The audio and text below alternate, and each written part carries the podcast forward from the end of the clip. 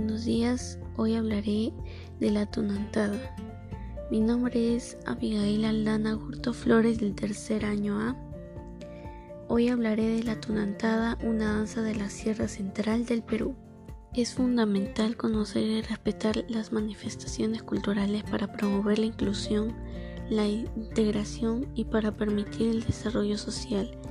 Además, el conocer y respetar las manifestaciones culturales es una forma de reforzar nuestra propia identidad. Guaripampa fue el lugar de origen de la Tunantada. Este fue el primer distrito creado de Jauja el 29 de septiembre de 1570. Declarada Patrimonio Cultural de la Nación el 2012, celebrada cada 20 de enero en Yauyos, Jauja.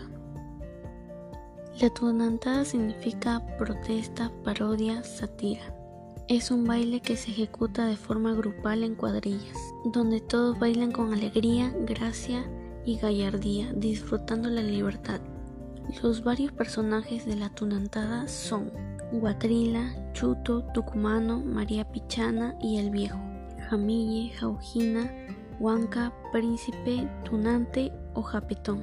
Los danzantes utilizan máscaras de malla, de alambre con ojos, bigotes y tez blanca pintada. Algunos llevan bastón de mano y pantalones a la rodilla. Los instrumentos comunes son el violín, arpa, clarinetes y el saxofón.